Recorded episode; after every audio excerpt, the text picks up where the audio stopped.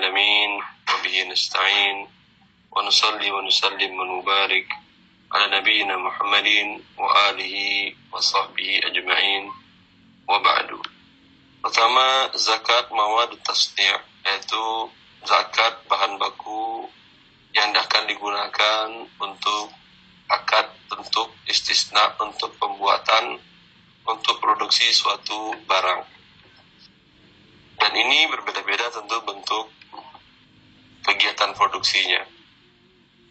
Kalau umpamanya seorang kontraktor atau developer yang dia membuatkan rumah, terkadang tanah milik kontraktor juga atau developer, terkadang lahan atau tanah milik orang lain.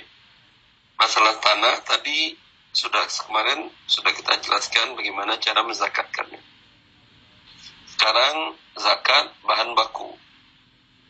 Pada saat seorang developer membangun sebuah perumahan di mana di sana dia beli tanah lahan luas kemudian dia bangun di atasnya perumahan-perumahan kalau yang sudah jadi rumah ya jelas itu namanya zakat perniagaan. Karena tujuan dia membangun rumah dari awal bukan untuk ditempati untuk dijual dan mendapatkan keuntungan selisih harga produksi dengan harga jual dinamakan dengan laba. Jelas ini zakatnya zakat perniagaan.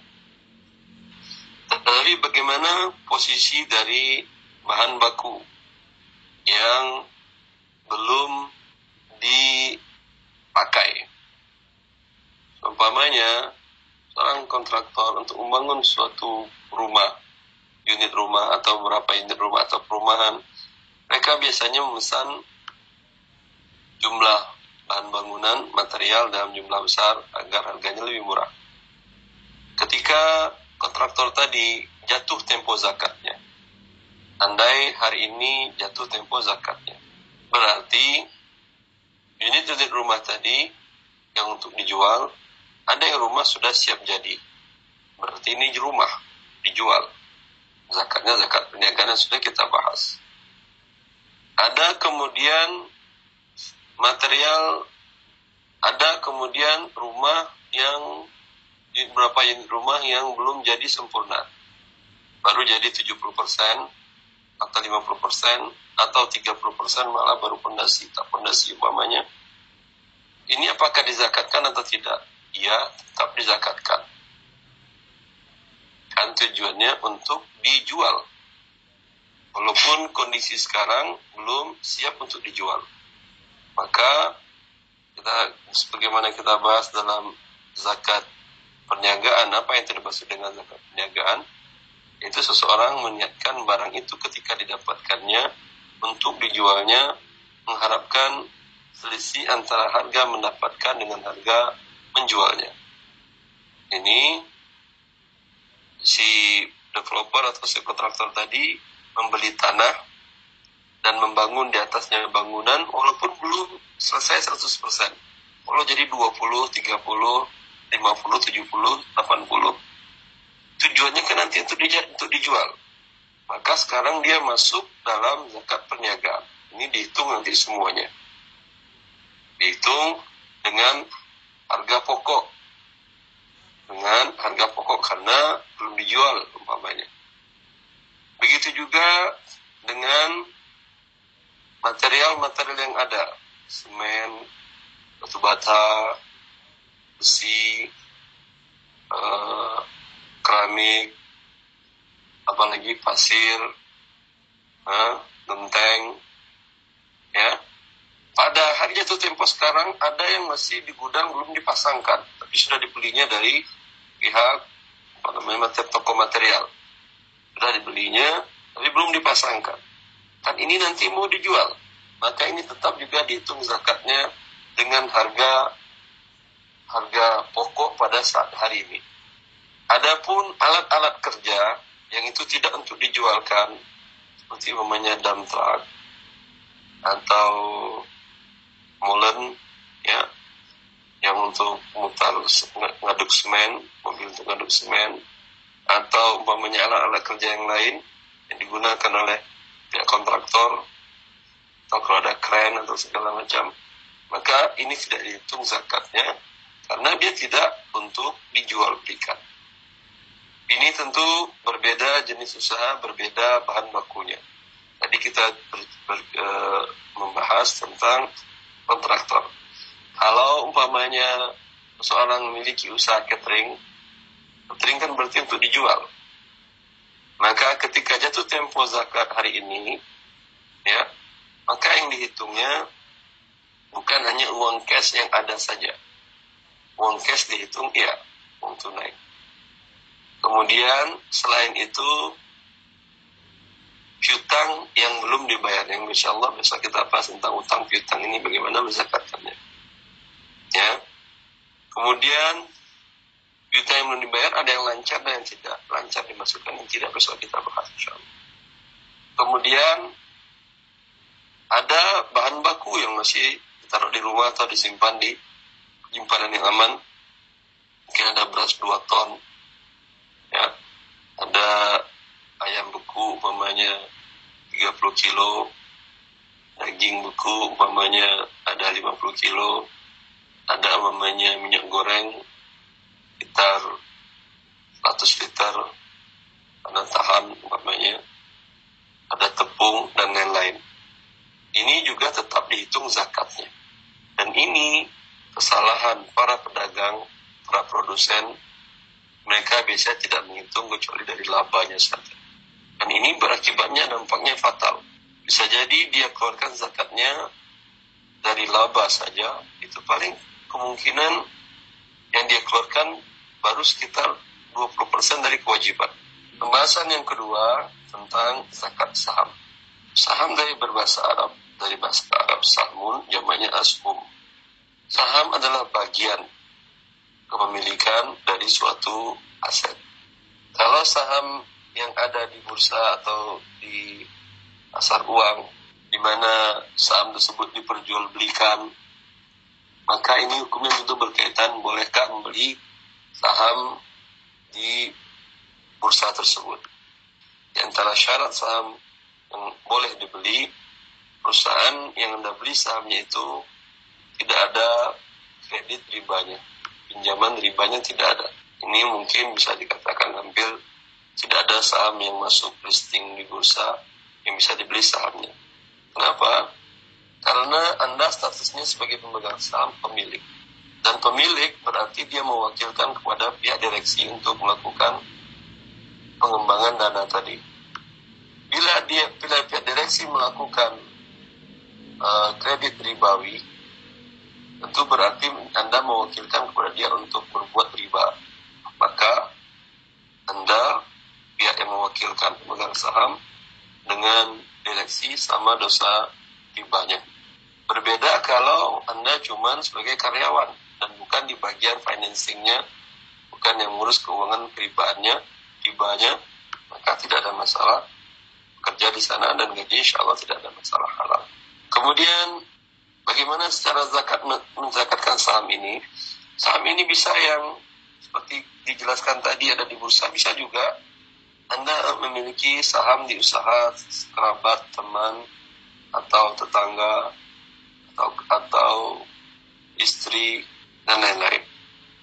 Umpamanya istri punya usaha jual beli, umpamanya jual beli busana muslimah dan hari-hari ini kebutuhan busana muslimah tinggi dan lebih gampang menjualkannya karena kondisi wabah tidak bisa bergerak sehingga bisa dijualkan secara online maka butuh pertambahan modal umpamanya.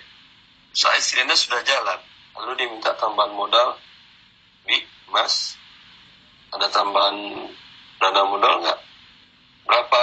Namanya dia nggak, ya kalau ada 100 juta bagus, 500 juta lebih bagus lagi. Kata istri, enggak. Ya, lalu dia katakan, ini bentuknya apa? Ya namanya istri tentu pengennya hibah. Dia bilang, kalau hibah kayaknya belum deh gitu hibah nanti insya Allah akan ada hibah tapi ini bagaimana kalau bentuknya saya memiliki saham bagian dalam usaha kamu, berarti saya memiliki sekian persen dari usaha kamu. Tadi ya, ya udah, tidak ada masalah. Tapi bagi hasilnya yang gede-gede kamu ya, kata dia mamanya. Ya udah, anda katakan. Anda katakan, ya kalau anda katakan bentuknya pinjaman jelas, anda tidak dapat bagian bagi hasil. Kalau anda katakan saham juga bisa. Umpamanya dinilai usaha tadi, usaha istrinya, nilai usahanya, sekarang usaha kamu berapa nilainya? Anda tanyakan. Ada nilainya 200 juta. Ya udah kekurangan modal, ya terserah berapa modal. Katakan, Alhamdulillah ini ada ada 100 juta. Berarti Anda memiliki sepertiga dari usaha tadi, istri memiliki dua per tiga. Laba, tentu karena Anda tidak ikut mengelola, istri mengelola, tentu dia lebih banyak yang pertama dulu diambil dari keseluruhannya sebagai pengelola. Kemudian baru dibagi laba Anda sebagai pemodal. Ya, tentu Anda bukan dapat laba sepertiga dari keseluruhan laba. Karena Anda tidak mengelola. Laba sepertiga Anda tadi mungkin harus dibagi 50-50 lagi. Kalau untungnya tahun depan menjadi laba bersihnya umpamanya 300 juta, Anda bukan dapat 100 juta laba bersihnya karena 200 juta jelas laba istri. Yang 100 ini Anda hanya modal saja tidak ikut mengelola. Maka istri mengatakan yang keuntungan kamu kita 50-50 boleh. Berarti Anda dapat 50 juta dari modal yang 100, istri dapat 50 juta dari laba yang 100 tadi. Dari uh, imbalan dia pengelolaan. Ini yang dimaksud dengan saham. Bagaimana cara menzakatkannya? Kalau saham tadi tujuan Anda membeli yang di bursa tadi, ataupun dengan teman-teman juga tujuan Anda bukan saham, bukan dividennya, bukan dividennya. Tujuan Anda bukan maaf, tujuan Anda bukan dividennya, tapi Anda ingin jual. Satu saat usahanya bagus, ya tadi usaha teman atau istri minta tambahan modal tadi, bagus perkembangannya, asetnya naik tinggi dan prospeknya bagus, Anda ingin uangkan, ingin jual lagi ke kerabat yang lain.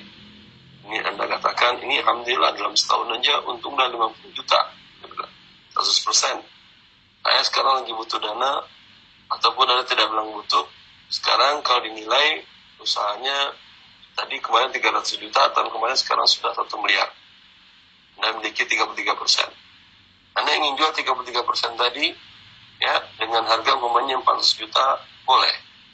Kalau tujuan Anda dari membeli saham istri tadi, ya memberikan saham kepada istri tujuannya untuk dijual nanti dari awal memang tujuannya untuk dijual, ya maka zakatnya itu zakat zakat dari nilai sahamnya apa nilai bukunya pada saat anda, anda jatuh tempo zakat berapa nilai bukunya.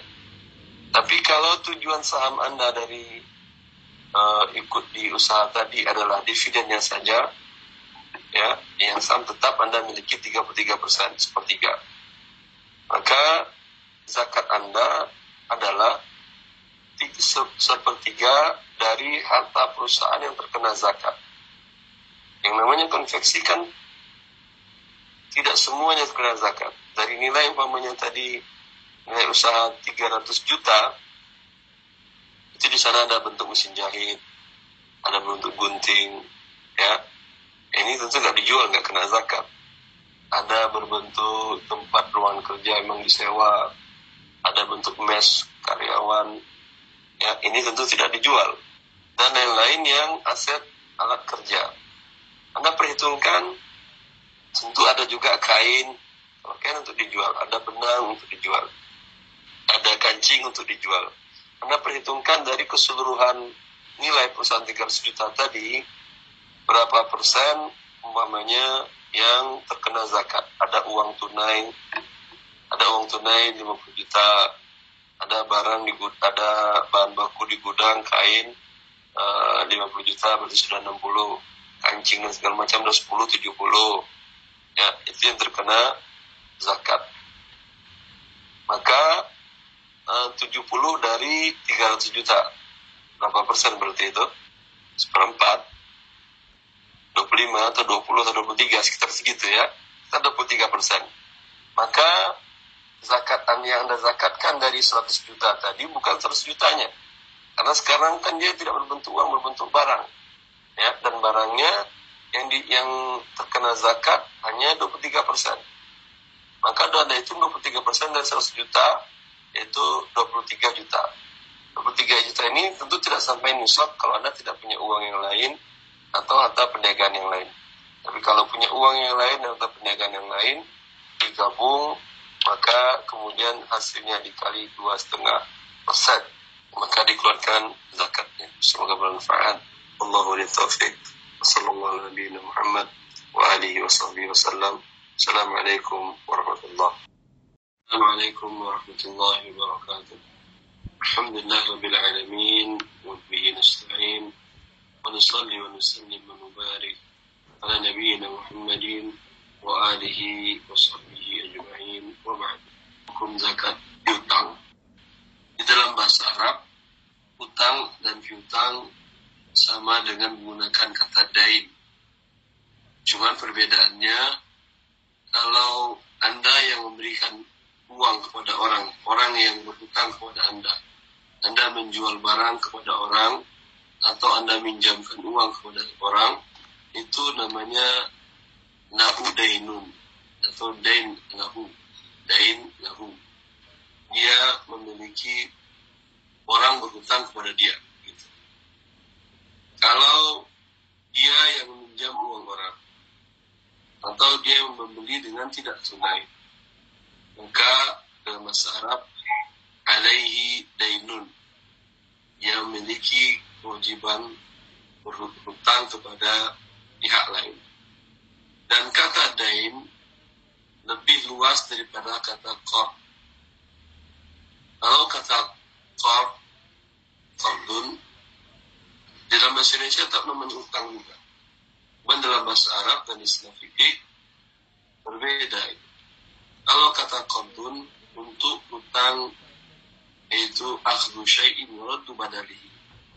Pinjam sesuatu kemudian digunakan dan habis dan diberikan gantinya. Nanti Anda pinjam emas saudara untuk Anda jual dan uangnya Anda putar untuk kebutuhan atau untuk usaha. Ini namanya kuat. Nanti pada waktunya Anda wajib mengembalikan seberat emas yang Anda pinjam. Yang Anda kembalikan bukan emas yang Anda pinjam tadi.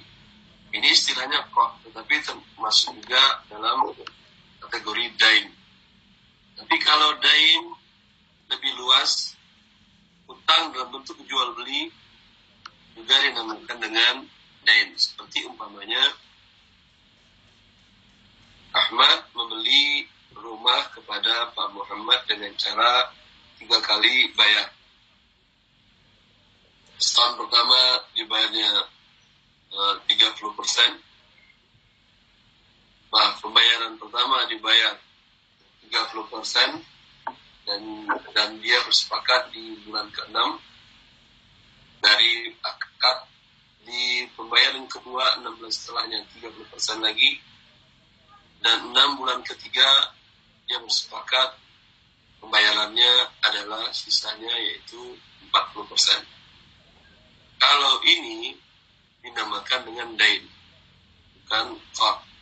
Perbedaannya kalau akad qad qad itu adalah tabarru yaitu si yang memberikan pinjaman pemilik uang yang meminjamkan atau pemilik emas yang meminjamkan kepada saudaranya dia tidak boleh mendapatkan pertambahan hukumnya haram. Ya karena itu termasuk riba. Kalau dalam dain yang bentuknya adalah jual beli ya, kalau sudah tetap hutangnya tidak boleh bertambah lagi tapi di awal sebelumnya boleh bertambah karena dia jual beli. Kalau uang tidak boleh bertambah. Umpamanya Ahmad tadi membeli rumahnya dengan harga cash 150 juta.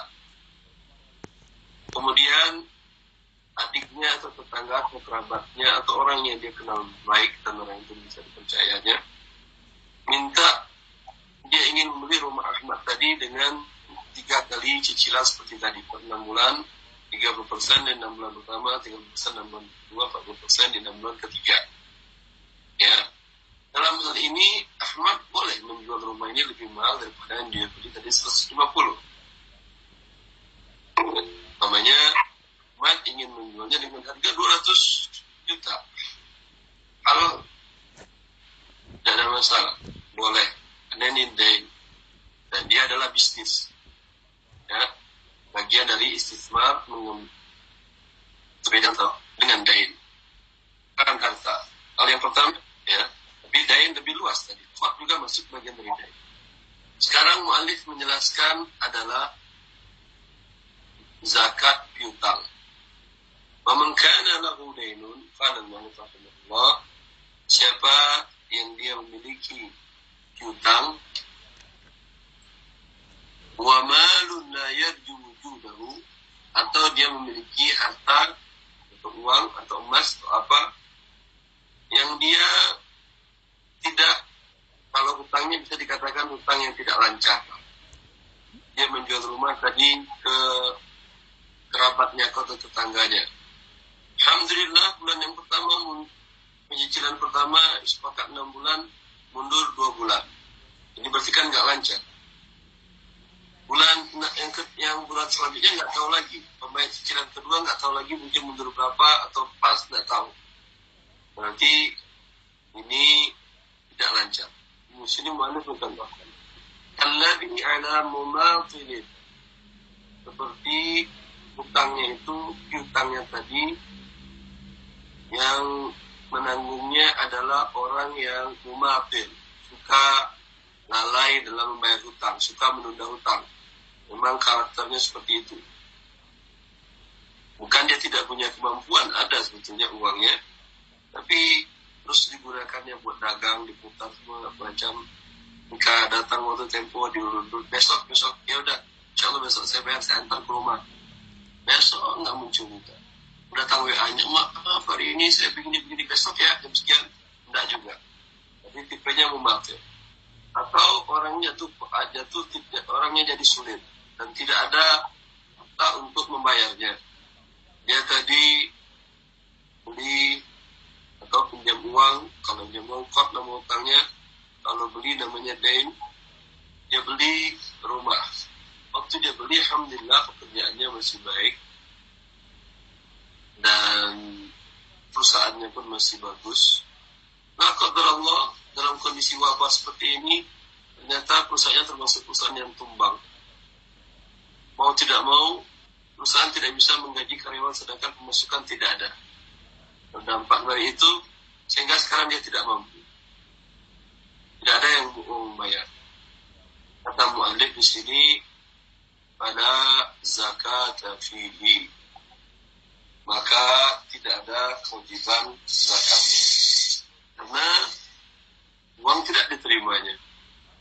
Maka di sini sebetulnya mu'alif menjelaskan walaupun dengan cara tersirat bahwa kalau Anda berpiutang, meminjamkan uang ke seseorang atau Anda nabung di bank syariah, itu kan nama akadnya adalah kor.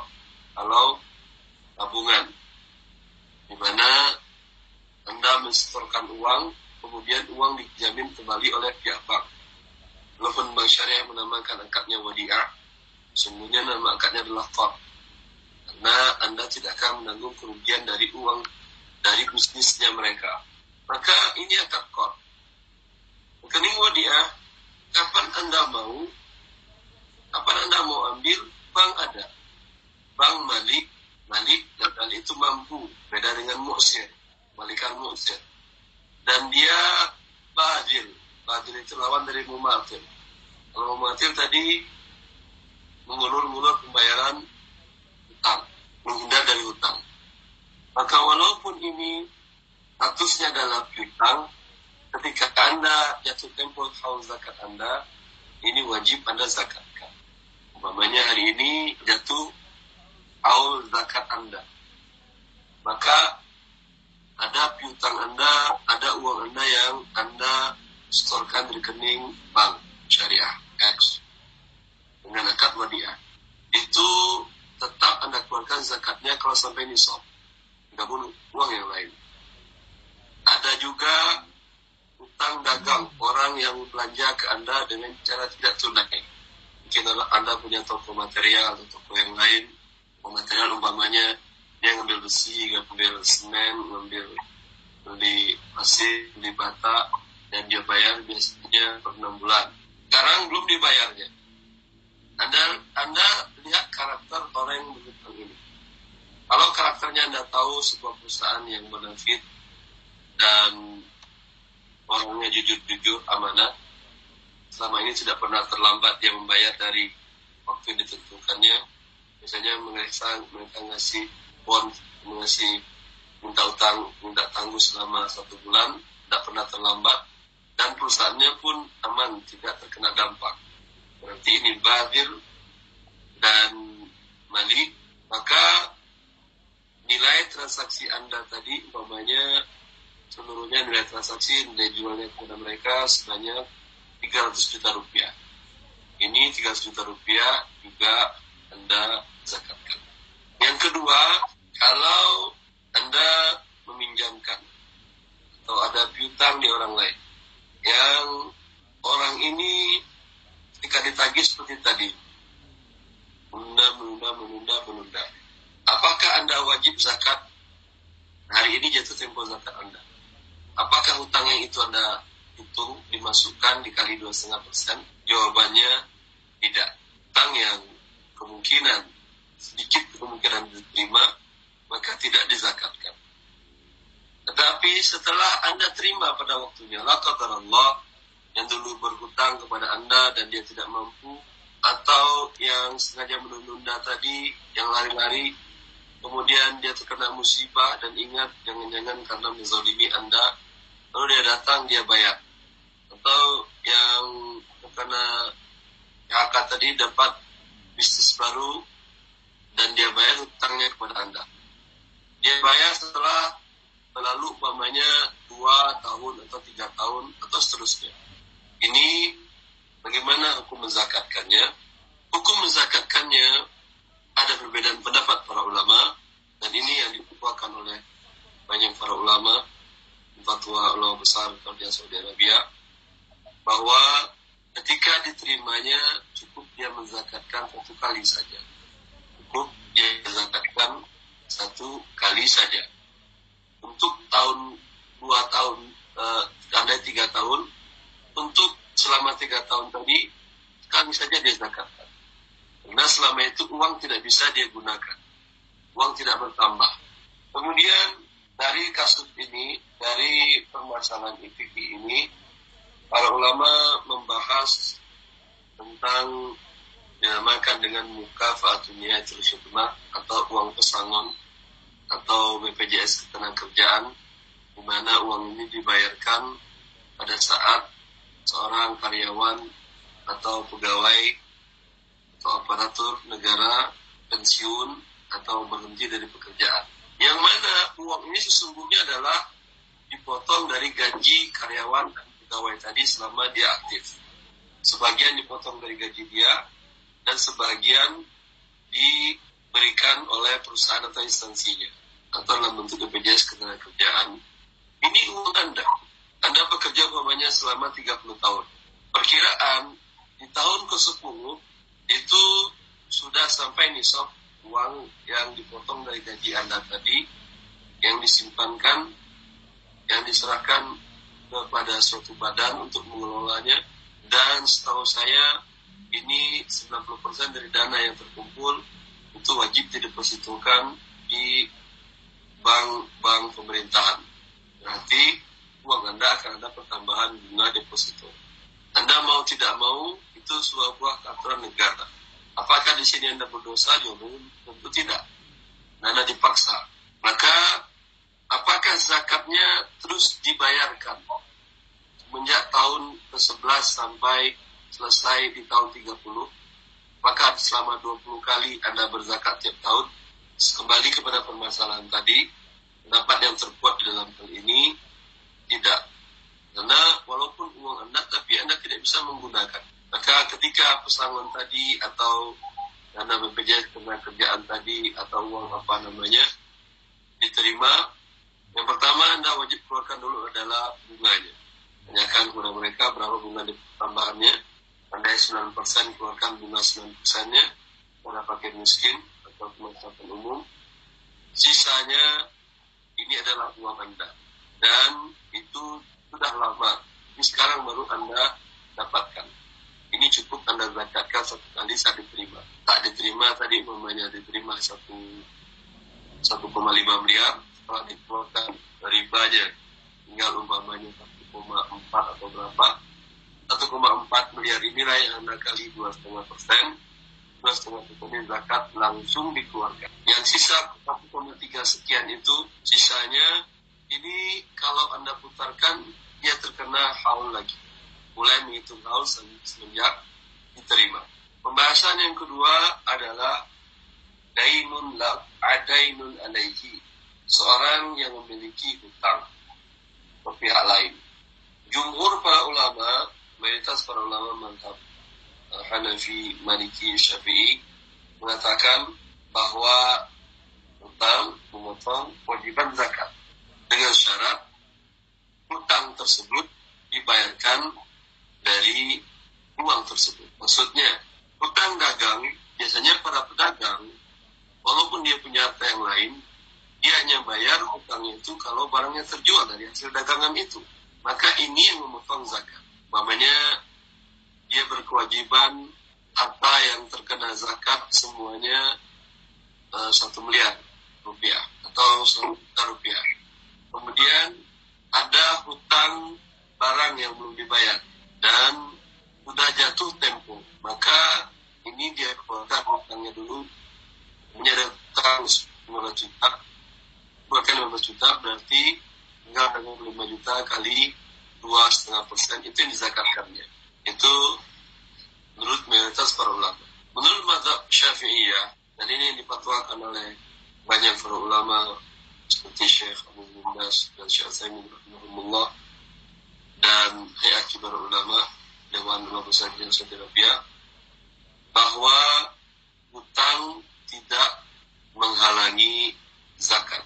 Hutang tidak menghalangi zakat. Kecuali kalau Anda bayarkan sebelumnya. Maksudnya adalah sekarang hari ini Anda berkewajiban mengeluarkan zakat jatuh temponya. Kemarin Anda lihat utang yang mau dibayarkan. Anda mau, mau berzakat dari satu miliar. Ya, ada utang rumah, cicilan rumah, ada utang dagang, ada utang kebutuhan rumah tangga segala macam. Nah itu hitung itu semuanya keluar 200 juta rupiah. Anda bayarkan semuanya ini. Berarti kan tinggal uang Anda 800 juta. Maka hanya ini yang terkena zakat yang 800 juta bukan dari satu miliar. Itu berdasarkan asal dari Sunan bin Affan bahwa beliau berkatakan beliau mengatakan ada syahru zakatikum faman kana alaihi dainin falyu'addih ini bulan negara akan menarik zakat dari kalian maka hari ini sebelum para penarik zakat pegawai kerajaan, pegawai khalifah datang menarik zakat, siapa yang punya utang silahkan bayar dahulu. Nanti kalau sudah dibayar, berapa sisanya kalau masih sampai nisab itu yang terkena zakat. Semoga bermanfaat. Wallahu taufiq.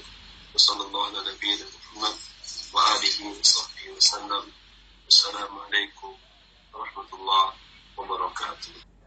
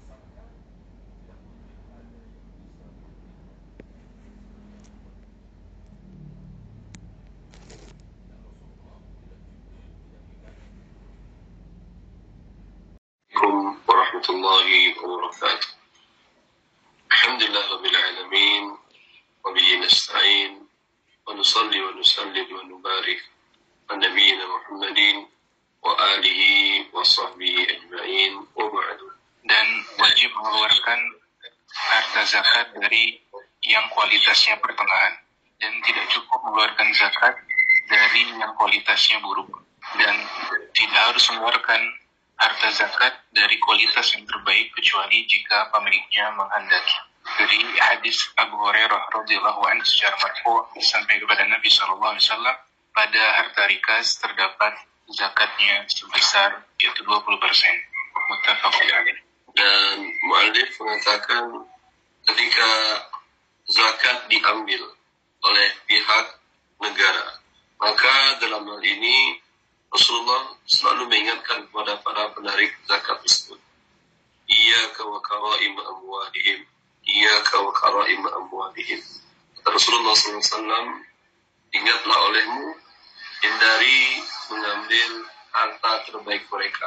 Hindari mengambil harta terbaik mereka. Kalau umpamanya unta yang wajib diambil zakatnya tersebut, ada beberapa pilihan, ada unta yang dengan kondisi sangat baik, ada yang sedang, ada kemudian kualitasnya yang rendah. Rasulullah mengingatkan para penarik untuk tidak mengambil yang terbaik dan juga jangan ambil yang rendah, ambil yang pertengahan. Kalau seseorang mengeluarkan juga begitu bila tidak ditarik oleh negara, dia yang mengeluarkan zakatnya, dia tidak harus mengeluarkan yang terbaik dari harta tersebut. Tetapi kalau dia rela memilih yang terbaik, tidak ada masalah. Maka dalam hal ini, agama Allah Azza wa Jalla, Rasulullah SAW mempertimbangkan maknawiyah atau psikologi dari si pemilik harta kalau harta terbaiknya yang diambil tentu ada perasaan tidak nyaman bagaimanapun juga. Dan tetapi kalau dia sendiri yang menyodorkan itu merupakan kebaikan kebaikan kepada dia. Dan dalam hadis Abi Hurairah yang diriwayatkan secara marfu, hadis marfu adalah dan hadis yang disandarkan kepada Nabi SAW maka dinamakan dengan hadis marfu. Baik perkataan beliau, perbuatan beliau atau takrir beliau Sallallahu Alaihi Wasallam. Matan hadisnya wa fil rikazi al khumusu muttafaqun alaihi. Dan dalam harta rikaz ada kewajiban khumus. Rikaz adalah yaitu harta orang-orang kafir yang terpendam di dalam bumi atau biasa juga dikenal dengan harta simpanan jahiliyah. Kapan suatu harta itu dikatakan rikaz? bila harta tersebut didapatkan oleh seseorang dan harta tersebut ketahui ini kapan pendaman jahiliyah sebelum Islam datang sebelum Rasulullah SAW diangkat sebagai kenabian ada tanda-tanda bahwa harta ini milik orang jahiliyah kalau di negara kita Allah taala alam sekarang aturan negara atau positif setiap negara bahwasanya harta yang dipendam harta pendaman temuan itu menjadi hak milik negara itu terserah mereka, tetapi kita akan menjelaskan tentuan dalam syariat Allah Azza wa bagaimana Islam menanggapi tentang harta pendaman jahiliyah ini. Harta pendaman jahiliyah baik ditemukan di tanah milik Anda atau tanah milik orang atau di mana pun ditemukan, maka itu adalah milik orang yang menemukannya. Dan sini para ulama mengatakan Allah au.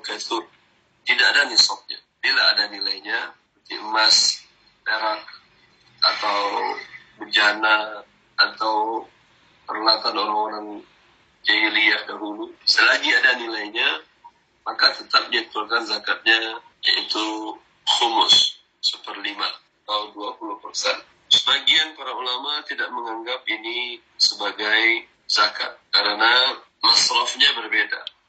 Nah, pihak yang menerimanya berbeda. Kalau masruf zakat seperti nanti akan kita jelaskan, sudah dijelaskan oleh Allah Subhanahu wa taala, "Inna sadaqatu lil fuqara wal masakin."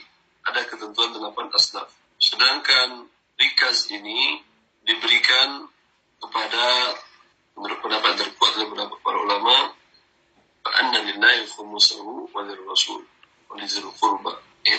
untuk Allah dan Rasulnya dan keluarga kerabat Nabi dan para fakir miskin. Itu yang dimaksud dengan rikas. Apabila temuan tersebut milik kaum muslimin atau bukan milik pendaman jahiliyah, milik kaum muslimin, Anda menggali tanah Anda. Sudah Anda beli sekitar 20 tahun yang lalu. Ketika Anda menggali untuk bikin fondasi segala macam, Anda menemukan kepingan emas ada tanda-tanda bahwa ini merupakan simpanan ya karena ada tanda-tandanya maka yang tanah ada pemiliknya kalau anda yakin itu bukan pendaman anda karena anda baru beli 20 tahun ya dan ini sepertinya lebih dari 20 tahun maka ini statusnya adalah harta lukatah nah anda menemukan harta di dalam tanah maka statusnya adalah lukatah itu apabila di jalan yang tidak dilewati orang, maka statusnya lukata dia harus mengumumkan selama satu tahun. Apabila di tanahnya, dia tinggal mengecek orang pemilik sebelumnya. Mungkin itu adalah milik dia. Apabila tanah itu dia wariskan, dia dapatkan dengan cara turun-temurun. Kalau didapatkan dengan cara beli, nanti jika bukan milik dia, ya maka dia umumkan selama satu tahun. Bila yang punya tidak ada, maka hukumnya adalah hukum lakasah, di mana dia boleh memilikinya setelah dia mengumumkan selama satu tahun. Ma'adin, ini maksud dengan tambang adalah selain tanah. Seorang yang tanahnya ditambang pasir, maka tidak ada zakat tanahnya.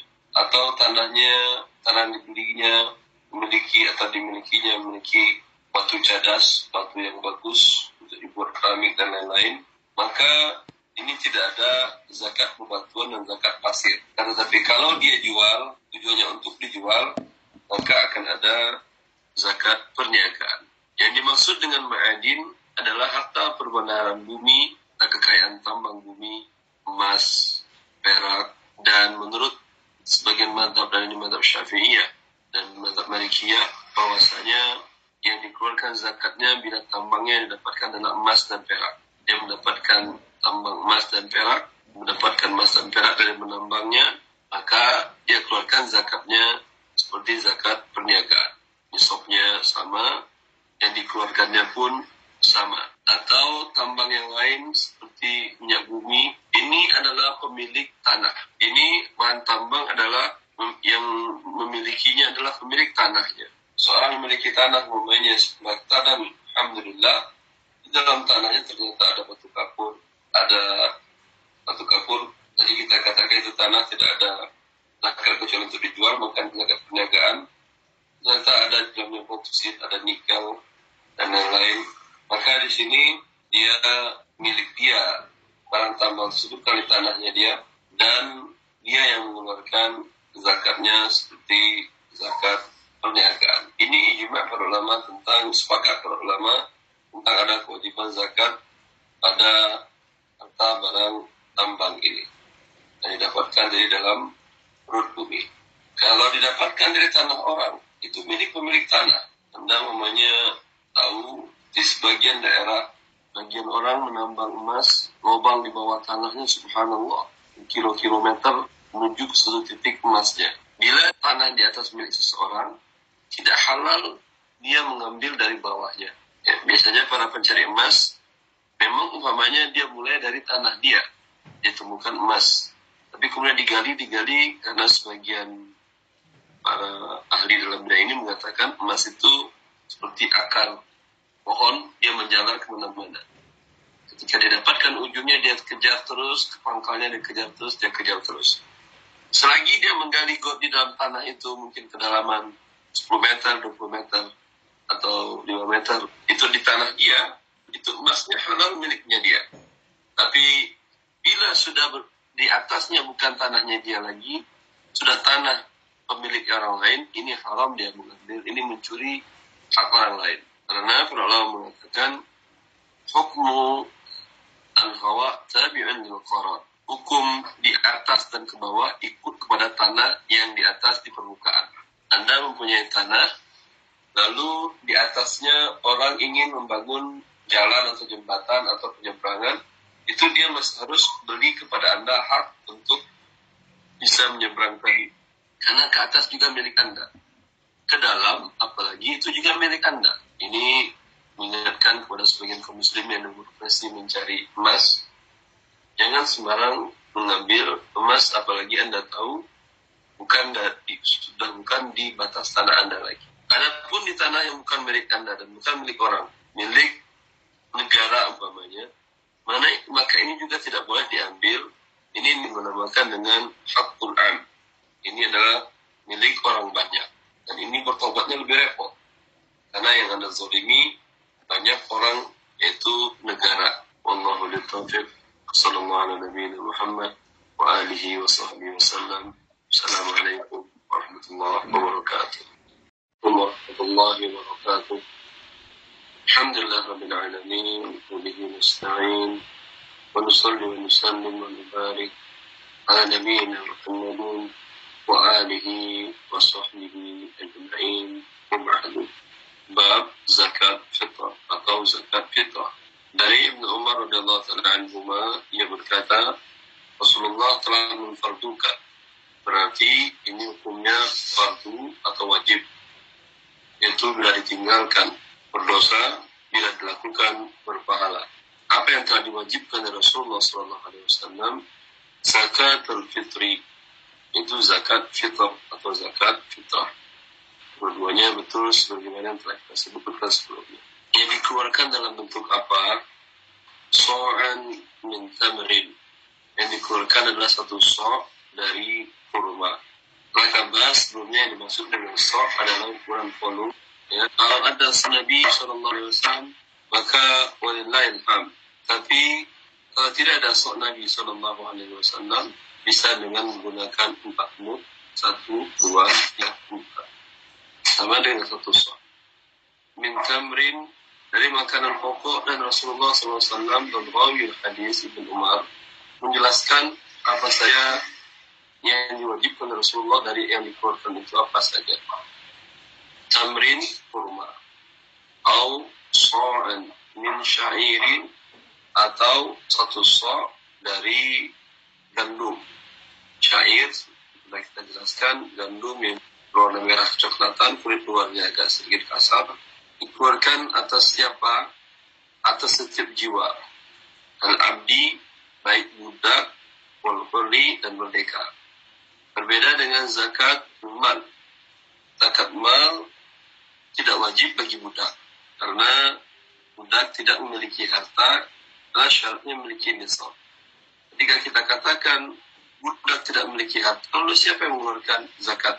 Dia adalah tuannya dan orang yang merdeka dan wajib dari laki-laki perempuan dan wajib bagi anak kecil dan bagi orang yang berentah dari kaum muslimin. Dari sini sebagian ulama mengatakan bahwa zakatul fitr ini atau zakat fitrah ini memang beberapa hadis dihubungkan dengan puasa. Tetapi dia bukan sebab yang wajib. Karena kalaulah puasa yang mewajibkan zakat, tentu anak kecil tidak wajib berpuasa. Anak yang baru lahir sehari atau sesaat sebelum terbenamnya matahari akhir Ramadan wajib dizakatkan. Padahal dia tidak wajib berpuasa. Dan orang yang sudah tua, itu juga dengan orang yang sangat tua. Orang yang sudah tua, akalnya tidak ada, maka dia tidak wajib berpuasa. Atau sudah hilang akalnya, sudah pikun, dia tidak wajib berpuasa. Tetapi zakat fitur wajib, zakat fitrah wajib dikeluarkan. Karena ini sesuai dengan makna fitrah tadi, yaitu terhadap setiap jiwa, setiap diri. Jadi hubungannya bukan dengan puasa saja ya tetapi dengan jiwa. Dari orang-orang muslim tentunya. Kalau budak non muslim budak tersebut karena kita kan budak itu didapatkan dari perang dan biasanya muslim memerangi orang kafir budak tersebut masih dalam agama agama sebelumnya itu kafir maka tuannya tidak wajib menggunakan zakat fitrahnya. Dan Rasulullah SAW memerintahkan zakat fitrah tersebut sekarang yang dijelaskan oleh Ibn Umar setelah beliau menjelaskan hukumnya fardu kemudian menjelaskan apa jenis yang dikeluarkan yaitu makanan pokok, kurma, gandum. Kemudian beliau juga telah menjelaskan berapa yang dikeluarkan yaitu satu sok. Kemudian atas siapa disebutkan orang-orangnya budak, merdeka, laki, perempuan, anak kecil, orang baru lahir dan orang tua rentan sekalipun. Sekarang waktu mengeluarkannya kapan? Yang dijelaskan oleh Ibnu Umar radhiyallahu anhu Wa amal biha dan Rasulullah SAW memerintahkan zakat fitur tadi itu dikeluarkan sebelum keluar manusia untuk melakukan sholat. Kapan waktunya? Maka waktu yang paling afdol adalah setelah sholat subuh, seorang ingin berangkat ke tempat sholat id, maka bila dia tahu bagi miskin di sekitarnya, sambil pergi ke sholat id, dia bawa zakatnya, dia berikan kepada tangganya yang butuhkan tersebut. Ini waktu yang paling afdolnya. Bolehkah dikeluarkan sebelum itu? Setelah itu jelas tidak boleh kan nanti kata mu'alif sadaqatan min sadaqat bila dikeluarkan setelah sholat imam setelah imam naik ke mimbar maka hukumnya sama dengan sedekah sunnah biasa. Sebelumnya bolehkah direwetkan dan ini merupakan ijma' para sahabat Nabi SAW boleh dikeluarkan satu atau dua hari sebelumnya. Satu atau dua hari sebelumnya. Sebelum hari Idul Fitri belum terbenamnya kata hari di akhir Ramadan tadi. Karena kita tidak tahu Ramadan mungkin 29, mungkin 30. Kalau 29 berarti dua hari sebelumnya 28 dan 27. Maka dari 27 Anda keluarkan sudah boleh. Itu waktu jawas. Jadi waktu abdulnya tadi. Tapi khawatir waktu tidak memungkinkan tadi kecuali Anda hubungin di dahulu Pak, kapan ada rencana pulang kampung? Jawabnya namanya tidak. Insya Allah id bareng-bareng kita di dekat sini, ya insya Allah. Ada berarti pagi ya, ya. Begitu Anda bisa memastikan Anda beli kebutuhan berasnya malam untuk sehari sebelumnya, pagi sambil berangkat sholat id, mampir ke rumah beliau, Anda serahkan zakat fitrnya. Itu yang paling aktualnya. Tapi sehari dua hari mulai tanggal tujuh itu sudah dibolehkan ini para sahabat. Tetapi sebagian pendapat para ulama dan ini sebagian pendapat Malikiyah dan dua dari Imam Ahmad dan pendapat sebagian ulama Syafi'iyah mereka membolehkan dengan masuknya Ramadan. Karena menurut mereka ini ada hubungannya dengan Ramadan. Allah Taala alam. Ini kaum sebagian para ulama. Tapi tentu seorang muslim beramal dengan yang disepakati. Semuanya sepakat. Tadi seperti yang kita jelaskan tadi. Kalau dengan demikian, kenapa kita harus mencari-cari uh, ibadah-ibadah hal-hal yang bermasalah? Amalkan saja sesuai dengan kesepakatan para ulama tadi. Kemudian, bolehkah diganti dengan uang, dengan rupiah, mata uang yang lain? Jumhur para ulama mengatakan tidak boleh. Kalau tidak boleh berarti tidak sah. Ini pendapat Malikiyah, Syafi'iyah, dan Hanabilah. Karena di masa Rasulullah SAW juga sudah ada uang emas dan perak. Kalaulah itu boleh, Rasulullah tinggal menyebutkan. Boleh uh, juga dengan senilainya. Kemudian, kalau dengan uang, akan repot. Anda pilih yang mana? Karena harga kurma satu sok, dengan harga gandum satu sok, atau dengan harga kurma kering satu sok, atau susu kering satu sok, akan berbeda. Maka Anda dengan yang mana? ya ukurannya apa sol tadi maka Allah taala alam beramallah dengan yang paling ihtiyat dan minal khilaf. Semua ulama sepakat sah. Kalau yang anda keluarkan adalah satu sok dari makanan pokok kurma gandum anggur kering kemudian susu kering adapun dengan mata uang hanya yang membolehkan pendapat mantap Hanafiyah saja. Dan zakat fitr itu wajib untuk dirinya dia keluarkan untuk dirinya dan wajib dia keluarkan untuk orang yang wajib dia nafkahi. Untuk anak istrinya dia wajib nafkahi maka dia keluarkan zakat fitrnya adapun asisten rumah tangga atau supir dia itu kan orang gajian karyawan statusnya maka yang menanggung zakat fitranya adalah mereka. Tapi kalau Anda kan bagian dari berbuat baik, tinggal disampaikan kepada mereka agar mereka berniat. Karena inaman amalu niat, amal itu dengan niat. Apa nisabnya? Beda dengan nisab zakat mal. Nisab zakat mal, kalau untuk rupiah, harus sendiri 85 gram emas, gitu. Anda punya 80 jutaan.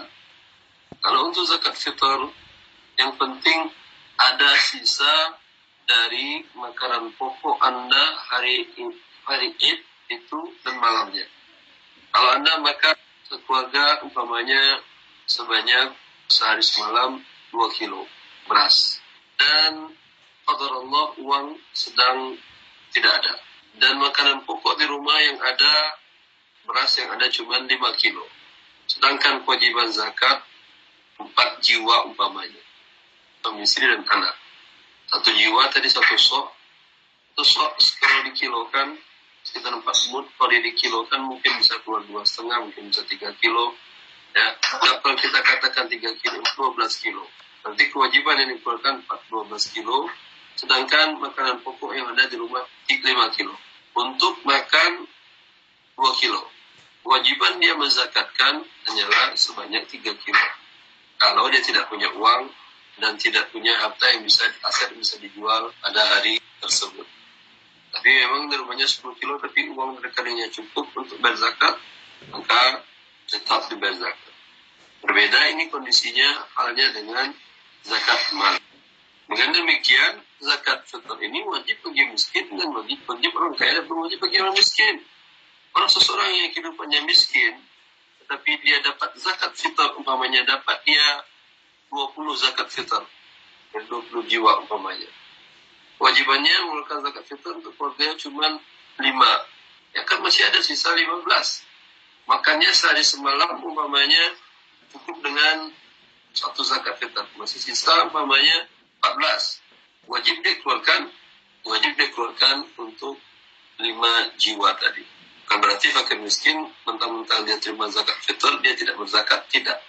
Karena ini zakat dari jiwa bukan berzakat dari harta. Selagi jiwa ada, ada kewajiban zakat. Adapun zakat mal itu kalau anda punya harta, kalau punya harta maka tidak ada kewajiban zakat. Kecuali tidak ada ini mungkin tidak bisa kita contohkan orang yang tidak ada berzakat kepada dia dan dia pakai miskin atau mungkin dia datang ke suatu daerah di hari itu baru datang ke sana dan kondisinya trauma ambing uang cash tidak ada uang tidak cash tidak ada ATM pun tidak ada ini mungkin dikatakan dia tidak wajib kalau dia tidak terima zakat fitrah kaum muslimin. Yang dikeluarkan adalah satu sok, kita gunakan satu sok tadi itu ukuran volume, yaitu empat mut, satu mut, dua, tiga, empat. Kalau anda konversikan ke berat, beda-beda para ulama ada yang mengatakan dua setengah, ada yang mengatakan tiga kilo. Wallahu alam, dua setengah kayaknya sudah berlebih dari empat mut tadi. Satu sok dari kurma atau gandum merah kecoklat-coklatan au akid atau dari susu kering. Mereka biasanya ini makanan pokok orang-orang yang ada di batu di pedalaman padang pasir. Mereka biasanya hanya hidup dengan hewan ternak, unta dan kambing. Mereka tidak makan gandum, tidak makan kurma, makan sayur, tidak makan lain-lain. Ini hanya dari susu hewan tersebut. Agar susu itu bisa menjadi makanan pokok dan bertahan lama, mereka jemur dan mereka keringkan. Kapan mereka hewannya tidak menghasilkan susu, lagi tidak, tidak ada susu, segar, maka dia rebus susu tadi dan dia makan, cukup menjadi makanan pokoknya. Ini juga akid. Akid, kalau akid ditimbang dengan di volume pasti akan berbeda. Ini lebih ringan dibandingkan dengan kurma dan beras gandum. Dan juga kasafah padatannya berbeda dari beras dan gandum.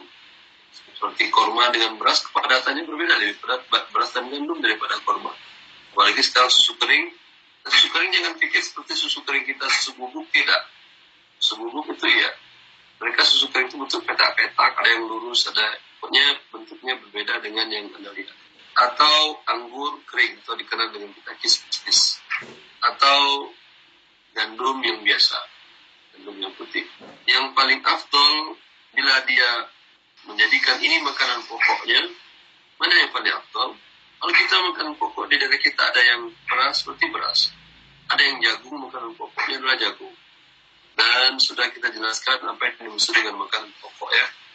Bila dimakan cukup hanya itu saja untuk seorang bisa bertahan hidup.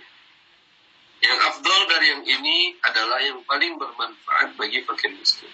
Yang mana yang bermanfaat tentu tergantung di daerah masing-masing. Pada daerah kita tentu adalah beras. Kalau ada dikasih gandum, mungkin kerepotan. Apalagi dikasih kismis. Hanya mungkin dibawa, dibuat untuk bukan makanan, tetapi sekedar untuk hias kue umpamanya. Itu waktunya tidak boleh, tidak halal mengakhirkannya dari hari Id. Ya, makan dari sholat Id yang tadi dijelaskan di awal dalam hadis tadi. Dan Rasulullah SAW telah mewajibkannya untuk sebagai hikmahnya turatan ini membersihkan dosa-dosa orang yang berpuasa dari dosa lagu dan rofas. Dalam berpuasa ada hal-hal omong-omongan, cakap ucapan yang tidak berguna, yang tidak bermanfaat, itu dibersihkan dengan zakat fitrah tadi. Untuk lil masakin dan di sisi lain yang menjadi makanan pokok para orang fakir miskin. Maka siapa yang mengeluarkannya sebelum sholat, maka dia zakat terima. Sebelum sholat id ya. Dan siapa yang mengeluarkan zakat totalnya setelah sholat id, maka dianggap sedekah biasa saja, tapi tetap wajib dikeluarkan juga. Hadis riwayat Abu Dawud dan Ibnu Majah. Kemudian kepada siapa dikeluarkan? Apakah kepada asnaf yang delapan atau tidak? Dalam hal ini ada khilaf para ulama. Sebagian para ulama dan ini adalah mazhab Syafi'iyah dan Hanafiyah bahwa dibagikan untuk asnaf yang delapan. Sebagian para ulama di riwayat dalam Ibnu Ahmad dan perkataan sebagian Malikiyah bahwa ini dibagikan untuk para fakir miskin saja. Wallah ta'ala alam, memang dalam hadis-hadis disebutkan untuk sebagai makan fakir miskin. Karena dia makanan pokok dan jumlahnya pun tidak besar. Berbeda dengan zakat mal kemarin. Zakat mal bisa satu orang mengeluarkannya mungkin miliaran rupiah wajibannya dia. Maka memang bisa untuk asnaf delapan tadi tapi Allah Ta'ala alam, bila di daerah tersebut kaum muslimin yang berzakat mal tidak terlalu banyak, jumlah fakir miskin sangat banyak, itu tetap diprioritaskan yang miskin dahulu. Wallahu ta'ala alam, semoga bermanfaat.